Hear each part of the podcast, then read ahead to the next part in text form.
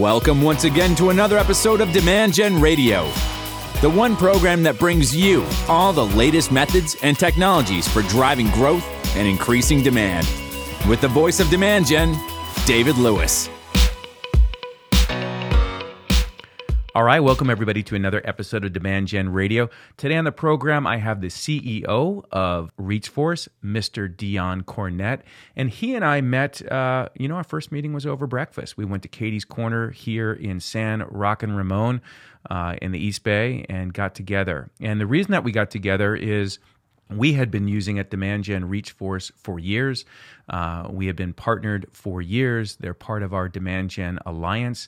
And Dion came in about a year and a half ago as the new CEO. And so I wanted to catch up with him and hear changes that might be coming to the business and what his plans were, and certainly get to know him. So, Dion, thank you. It's been a great year and a half uh, getting to know one another and our teams working together, and great to have you on the program. Thank you. Thank you very much for having me, David. That was an enjoyable first breakfast and glad to be here today. I think we both had eggs Benedict. I know I did because I, I, went there. I can't exactly remember what you had. That's one of my Rain Man gifts is that I can remember what I ate uh, at every meal in my life. It's it's a little freak of nature, but I, I can remember it. Yeah, smarter than me. I can't recall. I, it's useless, useless stuff stored in my head. Um, so as I said, you know, we had been using the platform for years, and the reason that we still to this day use ReachForce is that on our forms we enrich every form submission with additional data. And that was what we looked to you guys for, and certainly many of our clients have been looking to you for. And uh, it's been very helpful because we don't have to have as many fields on our forms, and we certainly get additional information that we use for profiling and targeting and scoring. But when we got together then, and certainly as we got together recently at some of the shows, you've certainly taken the company in some different directions. And I'd like to get into that today. These are the episodes I call Martech Mondays, where we profile technology. But maybe before we get to that, I would just like to take a step back and ask you, you know, what's on what's on Dion's brain these days when you look at the market and you look at what's happening in, in B2B? Can we start there and then shift back to what's happening in, in innovations around the platform? Yeah, absolutely. I mean, one of the things that's very compelling about this space is that you have this fundamental shift in B2B e commerce. And, and myself, I'm sort of a traditional sales leader. And you think about the traditional buyer's journey where marketing sort of fed the top of the funnel, and then there was a, a pretty distinct handoff to sales, and then sales took it through close. And that model is absolutely going away, right? That, that dividing line between sales and marketing is smushing together.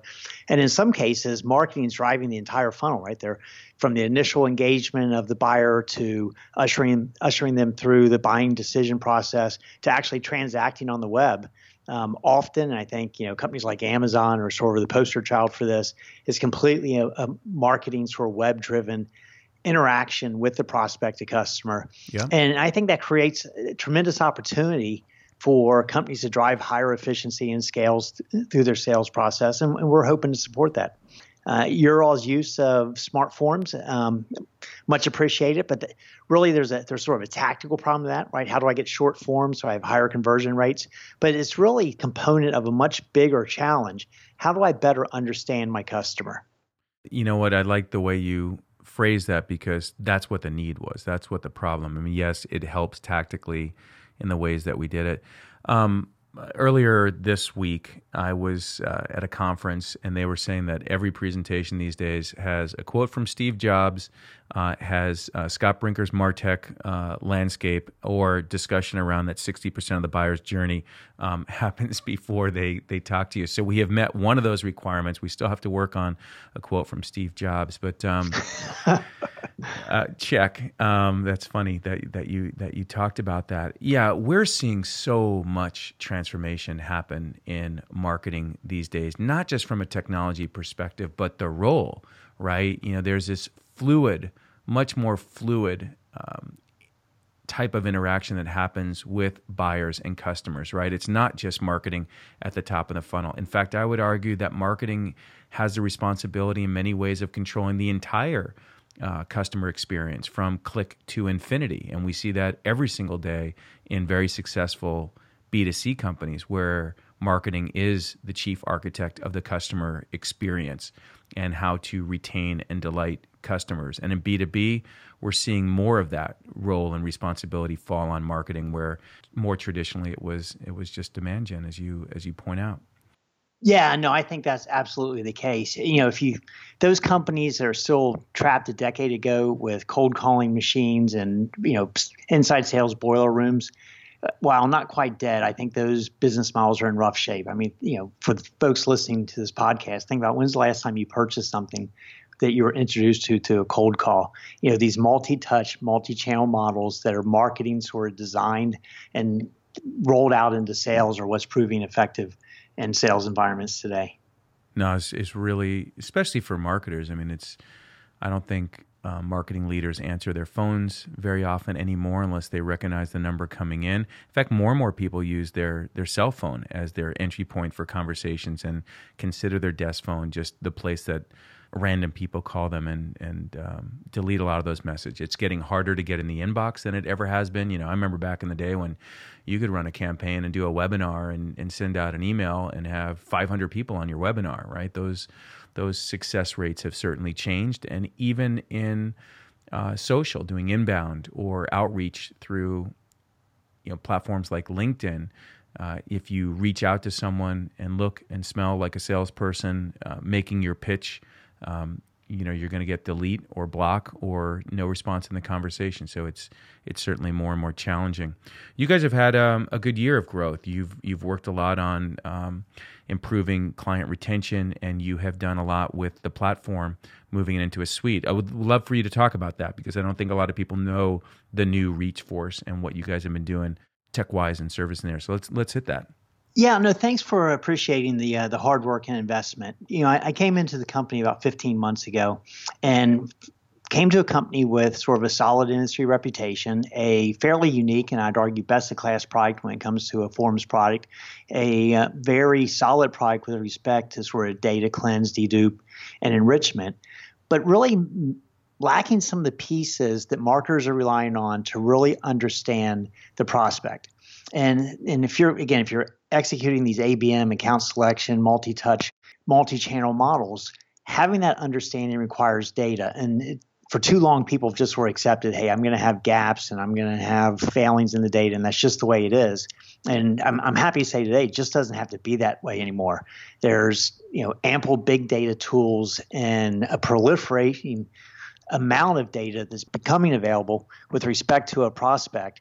The challenge is trying to aggregate that to orchestrate that and make it usable within that sales framework. And so what we've been focused on last year is of taking the, the big data expertise that we've long had within the company and making that more accessible through ease of use, through uh, proliferation of the data sources that we're connecting into, um, better matching machine learning technologies to understand what pieces are really required by the marketer to fill in those gaps. And at the same time, doing this in a scalable sort of high tech you know best architectural ways allow us to push down prices.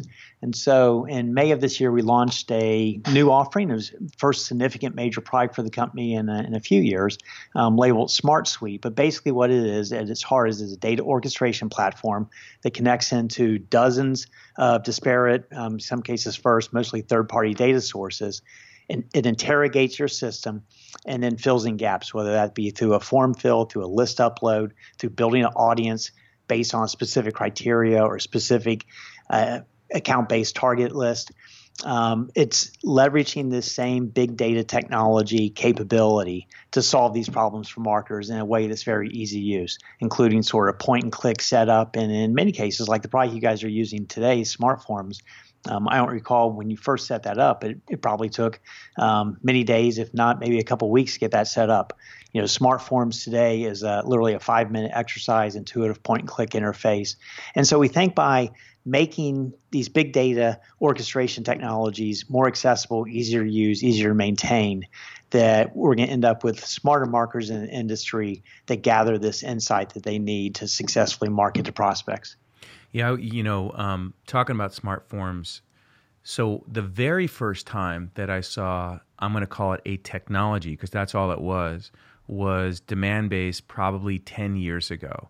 and they came over to my office and they said, "Hey, Dave, we want to show you something, something we're working on. See what you think."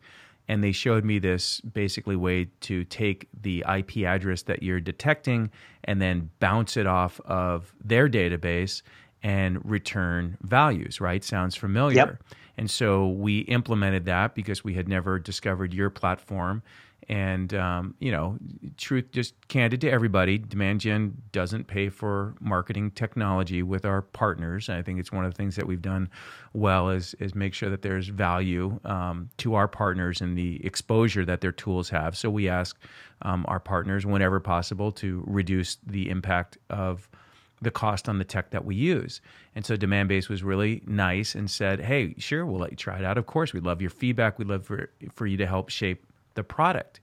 And the very first thing that I said to them was, well, I have to write JavaScript to do this.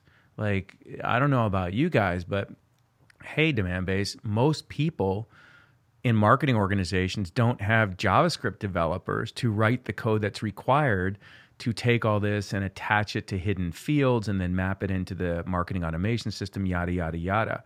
And they, to the best of my knowledge, have not done what you guys have done. So we moved over to your platform after a couple years because we liked uh, not only that you had the capability, but we found that you had some better data. And then also you provided a better UI experience, which was as someone started entering the information, it would come up with a pop up screen and say, Hey, which company are you? And I could just quickly say, Yeah, I'm Demand Gen. And the rest of the form would get filled out with much greater degree of accuracy. But to your point, that still had to be coded. The look and feel, the coloring, the fonts, the style, you still needed to apply that. And so the fact that you guys have, sounds like, made that a very intuitive uh, and easy web configurable experience so someone can then just set it up the way they want it to look and experience and then, you know, bring that and drop it on the site. Bravo. What are some other changes that you guys have been doing on the platform? Hey, Dave, just one more point on ease of use and sort of lay out our aspiration here. We really as the saying goes, want to practice what we preach. So I talked about the beginning of the call this sort of shift, and we're going to sort of these self-service, web-centric paradigms. We want our tools to fit to be examples of that, right? You know, our, our longer-term vision is people will discover again that 60% sort of buyer's journey come to the reachforce website be able to very quickly set themselves up for a self-service trial you know hopefully over those 30 days have a very quick time to value see sort of the easy interview interface see the multi-data strategy and the quality of data that produces um, very quickly comprehend the pricing and what it means for their organization and then sort of self-select in and provide a credit card or some other type of online purchase you know at the end of that trial. And so our investments are all geared around sort of that, that vision of how easy marketing tools should be to procure, consume, maintain, and, and drive value in your organization. And so it's not just with smart forms. Um, we have three other components comprise Smart Suite, and there's additional components in the pipeline, but those are list upload. So imagine you go to a trade show, you do a badge scan, you get first name, last name, email, company. There's 80 other things that we can tell you about that contact that may be relevant to your ICP, your ideal customer profile, or your demand gen strategy, and, and providing insights and understanding around that are a big part of our roadmap for 2019. Uh, there's an audience builder feature. Again, we have a, a, database that today is comprised of over 400 million records of companies and people. So, can we provide, again, easy, intuitive, point and click, move sliders? Hey, I care about these characteristics to a list of contacts. Boom, push a button. A few minutes later, get that list back. We have our, our core data refresh technology, again, direct API integrations, not webhooks into Marketo, Eloqua, HubSpot, Salesforce. That that smooth API integration allows us to quickly, again, interrogate, clean up dirty data, get rid of the download ducks, get rid of the duplicates, help provide consistent casing, address, email, phone validation, standardization, and fill in again these attributes that may be critical parts of a marketer's go to market strategy that are blank in the existing systems. And so by making all these things easy to digest, continue to push up the quality, again, multiple vendors for same data points, you know, we're pretty confident this ultimately leads to marketers having simply better insights as to how they treat a prospect. And, and, frankly, if you're providing non relevant content, if you're making inappropriate recommendations or routing a prospect through a mismatched sales process, you just look indifferent as a vendor. And buyers are too smart today. They don't buy from indifferent vendors. No, it's it's smart. Um, I don't know if you're probably not a YouTube watcher like me. I watch a lot of YouTube, and one of the guys I watch online is Casey Neistat, and he, you know, he's he's entertaining, um, but he also every once in a while, kind of like me, uh, although he has a 10 million following, a little bigger than my audience, but he'll feature products that he's really into on the program. Some of those are sponsored, some of them are not.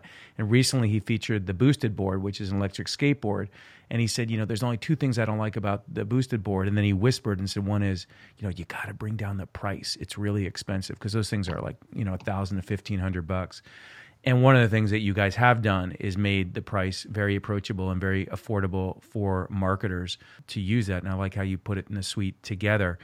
I was doing some talks, Dion, recently about uh, ABM. I was uh, did a talk on unboxing ABM and it's how to play the ABM game. And number, you know, two in the step after you've defined your targets or your clusters is contact enrichment, right? So you've identified whatever the number is, 50 mm-hmm. target accounts or 100 or 200 or 1000, but then you got to go get the contacts at those accounts and enrich them. And I like how you guys are doing that during the list upload process to enrich those records or go source those um, through you guys. How do you um, how do you decide how much to put in that database? You mentioned 400 million records. I've never asked anybody like, you know, why isn't it a billion or 500 million? What's the whole process on on building out that data set for you guys? we're somewhat constrained by strict policies we have for how we gather data, and particularly with new regulations like GDPR or CASL that really constrain what you can gather by from people that don't want you necessarily gathering their information. We make sure that all our data sources are ethically gathered. So I'll give you a sort of an infamous example of a data source we won't use: scraping LinkedIn. Um, we know that you know some people have tried this, and some other vendors have even provided this information to their customers. That's a sure way to get a cease and desist letter from yeah. Microsoft. And so we're making sure that the data that we're sourcing at some point along its way was sort of opt-in data, right? You go to a trade show, that data gets candidly traded six times over, but it ends up in sort of a validated tested file that was original opt-in. Um, the company, the firmographic data, there's actually a tremendous number of government sources that that can be gathered from, from ourselves and our partners. And the, the, the database size sort of naturally develops to be what it is but what we try to do is have multiple data points for any particular metric. So let's look at something like company employee size. Mm-hmm. We uh, will use SEC EDGAR information, which covers about 6,000 public companies. We use some large vendors that we're not able to disclose their names because of the nature of our OEM relationship and they want to protect their retail pricing. Sure. Um, we will use uh, some firms to gather inferred data from other sources. So inferred IP can tell you a lot about a company, the installed technology. There's numbers that come back. Um, we just signed up, a, as a matter of fact, we just signed up a, another vendor. We can use their name um, yesterday called Orb Intelligence.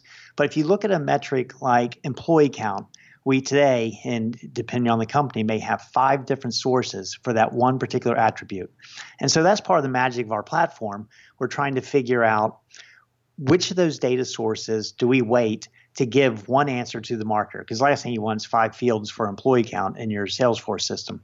And so there, there's a number of rules and stuff that we'll use. Fast growing private company, um, you probably want to underweight um, if you're using a company like D&B. They're not very good at that um, public company heavily weighed toward the SEC data and so forth. So by taking a, a multi-data approach, not only do we feel like we're getting more data points for what's really a sampling problem, but that's also you go back to sort of the, the whisper about dropping prices. That's also been one of the big drivers for why we've been able to pass lower prices onto our customers.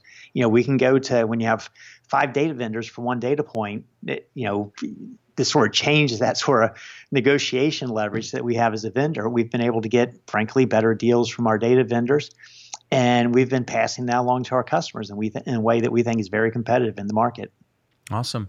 I want to go back to the platform. Some some questions that I have for you. So you mentioned the term data orchestration platform, and you are the second Martech Monday uh, episode that I've had where we talk about those three words. And in fact, on the last program, I announced that I was clever enough to go register the domain data orchestration platform.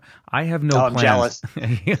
I have no plans for what I'm going to do with it someday, but I just know that that's a term or phrase, I guess I should say, that every marketer at some point is going to talk about in the hallways about you know what they're doing. Data orchestration or we need a data orchestration platform.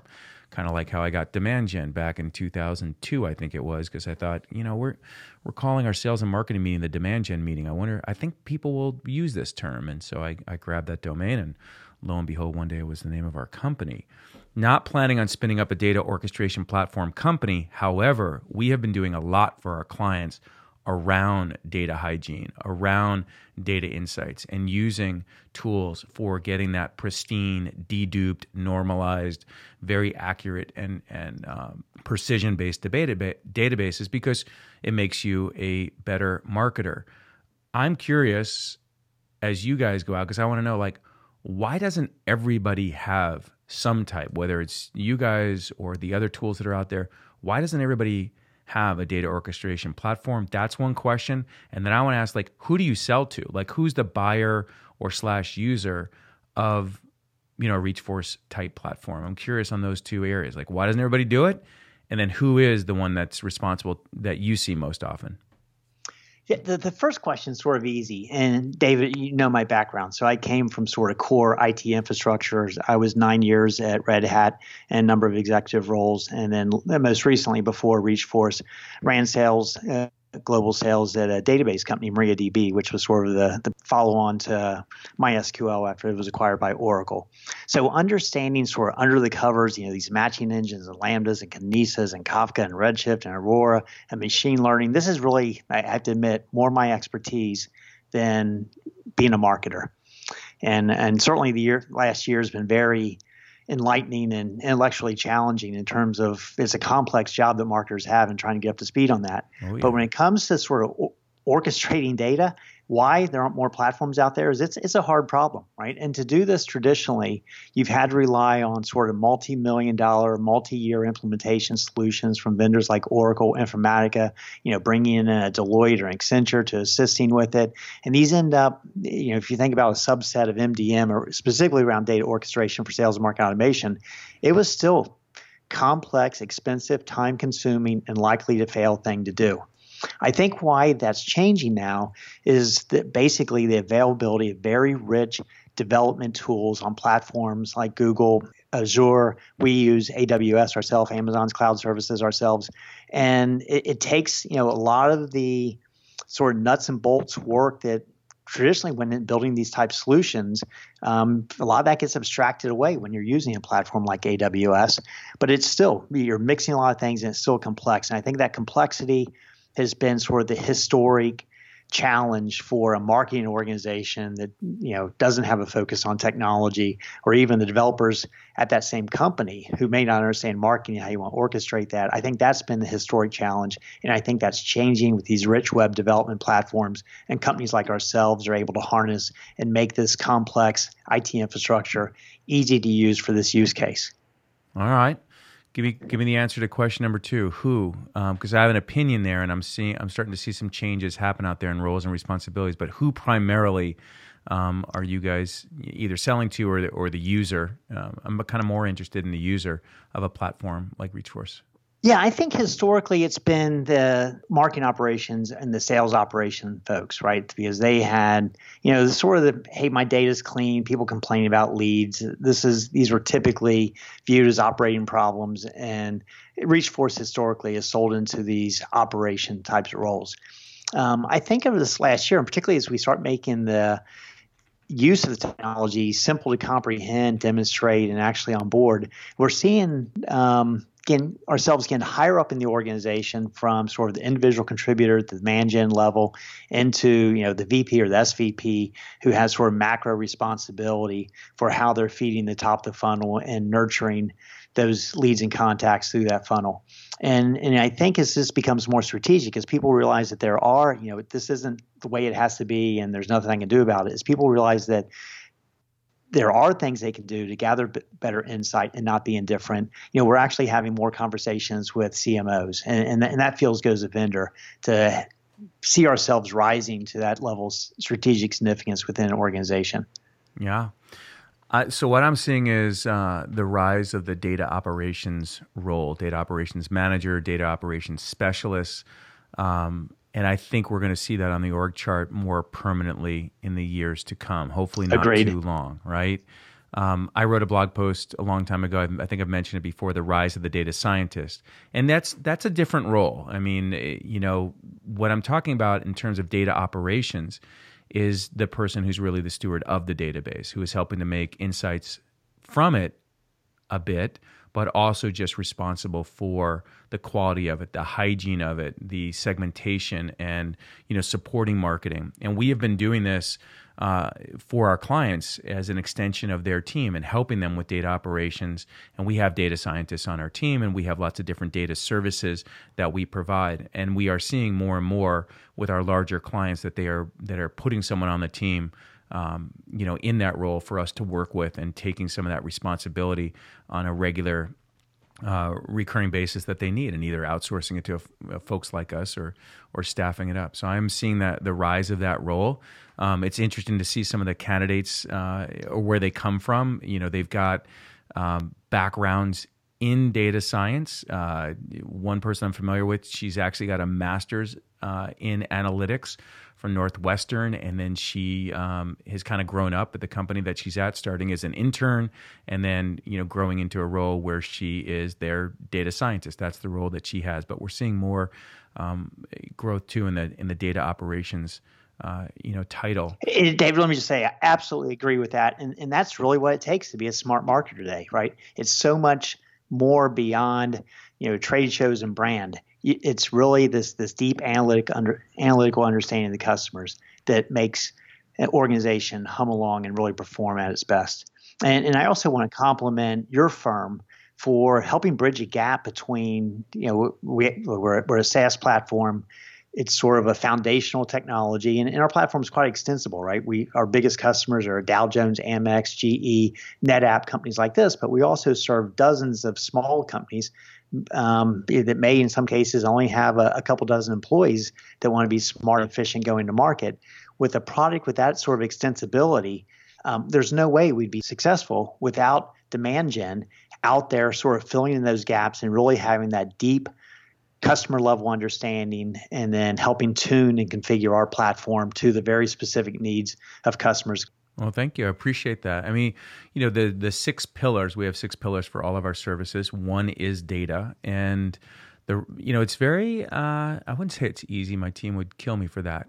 It's um relatively uh, simple for us to identify new services that we have to deliver to our clients by just tracking the complexity of marketing these days and another quadrant which being uh, the type of resources that you need. So, as we have seen, for example, you know, marketing automation expanded to CRM, expanded to Martech, uh, it was very logical for us, just as you guys have, to help clients with different marketing automation systems. And so we expanded uh, into the various different MA systems and the CRMs. And then as Martech came around, we said, okay, we can help with the implementation and adoption of these tools. But that also led to building out our consulting practice and then eventually, you know, growing our analytics and data practice. Because, like you said, you know, as your large companies, well, they may start off with folks in these roles, but even some of those folks don't have the experience uh, that we have, you know, working with four. Our resume looks like we've worked at 400 different companies, right? So we have mm-hmm. that, but lots of different challenges and helping them solve them because we've done it for someone else. Um, and that's why I like to feature on these Martech Mondays. I like to feature different tools that solve these problems because frankly, I get frustrated that that at these conferences, like everything's hidden behind a case study, and you don't really get to talk about what the tool does and how it helps you or what it doesn't do.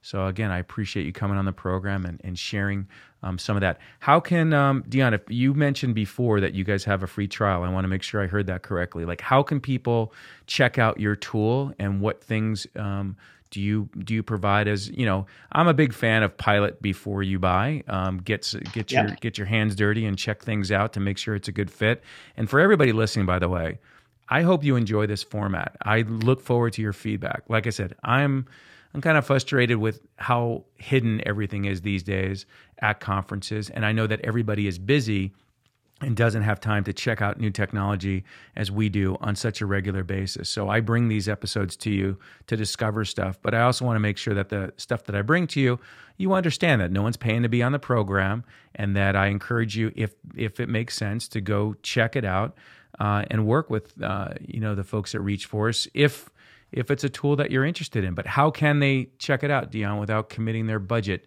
um, to you guys?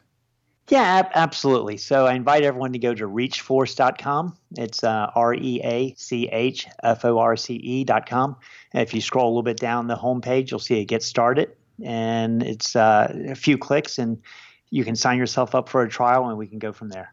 I bet when they sign up, you enrich that form with additional information. Yeah, they'll uh, they'll get to see uh, smart forms right off the bat. And one thing I'd add, you, you mentioned the uh, sort of the interface with the pop up on company name. It's not that just where a pending company name and sort of making a guess around all that goes to it. When you provide a, a choice, um, people are, and someone clicks a choice, you're so much more confident exactly who that individual is, who their company is, and all the attributes, the hierarchy of the organization, who rolls up to who, how big installed technology. And so having that user select on that form is, uh, is a, a key attribute, and hopefully people have a chance to experience that when they go to reachforce.com.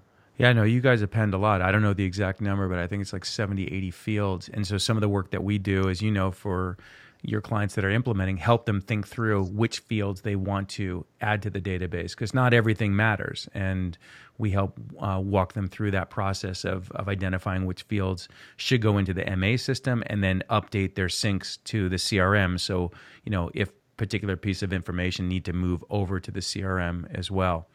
Well, go check it out. Dion, thank you. When you talked about your background, I thought you were going to say that your time as a submarine commander led directly to you being the CEO of ReachForce. But um, what I do think about when you were saying that is, you know, the skills that you need today in marketing, right? One person certainly can't do it all, but even you know, six to a dozen people can't do it all. When you've got all the right brain marketers that need to come up with very creative programs to drive engagement and demand, that is a skill set, right? And I'm sure you had that on the submarines, right? You had people that were responsible for different parts of commanding the ship and leading the ship. And the same is true in, in marketing today. We've got the very technical systems people, data people, and we've got the strategists. And even more as we kind of where we started, marketing's got to orchestrate that customer experience across service, product, sales, and marketing. And so it's a big job. It's a very, very difficult job. And it's, it's great that there's a lot of tools out there to help it. But in some way, there's there's too many tools today. Well, David, thank you. You yeah. are the uh, the first person to draw a connection between my submarine experience and marketing. So well done. There you it's, go. Uh, uh, thank you for having ReachForce on here today. It's a, it's a pleasure working with your firm, a pleasure working with you personally, and very much appreciate your time today. Well, thank you, Dion, and thanks everybody for joining the program. Do give me your feedback. I'm going to keep featuring technology on Mondays. Uh, well, it depends when you listen to it, but that's when the, the programs will get released. And if there's a particular technology or category that you would like me to have on the program, uh, let me know. My my kind of my goal is to be the Walt Mossberg of Martech. And if you don't know who Walt is, when I was growing up in my career, he wrote for the Wall Street Journal and he would cover technology, the technology column and really highlight the new software that was coming out from Microsoft and Apple and other companies. And I always read that column every single week and valued what Walt was introducing me to. Uh, and I hope to do that here for you on the program. So thanks, and that's going to do it. Uh, thanks for tuning in to Demand Gen Radio. Keep on subscribing and keep on letting people know the program.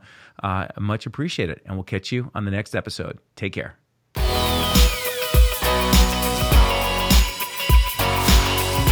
You've been listening to Demand Gen Radio, bringing you the top industry experts, thought leaders, authors, marketing technology firms, and senior marketing leaders from around the world to teach you the methods and technologies for high performance marketing.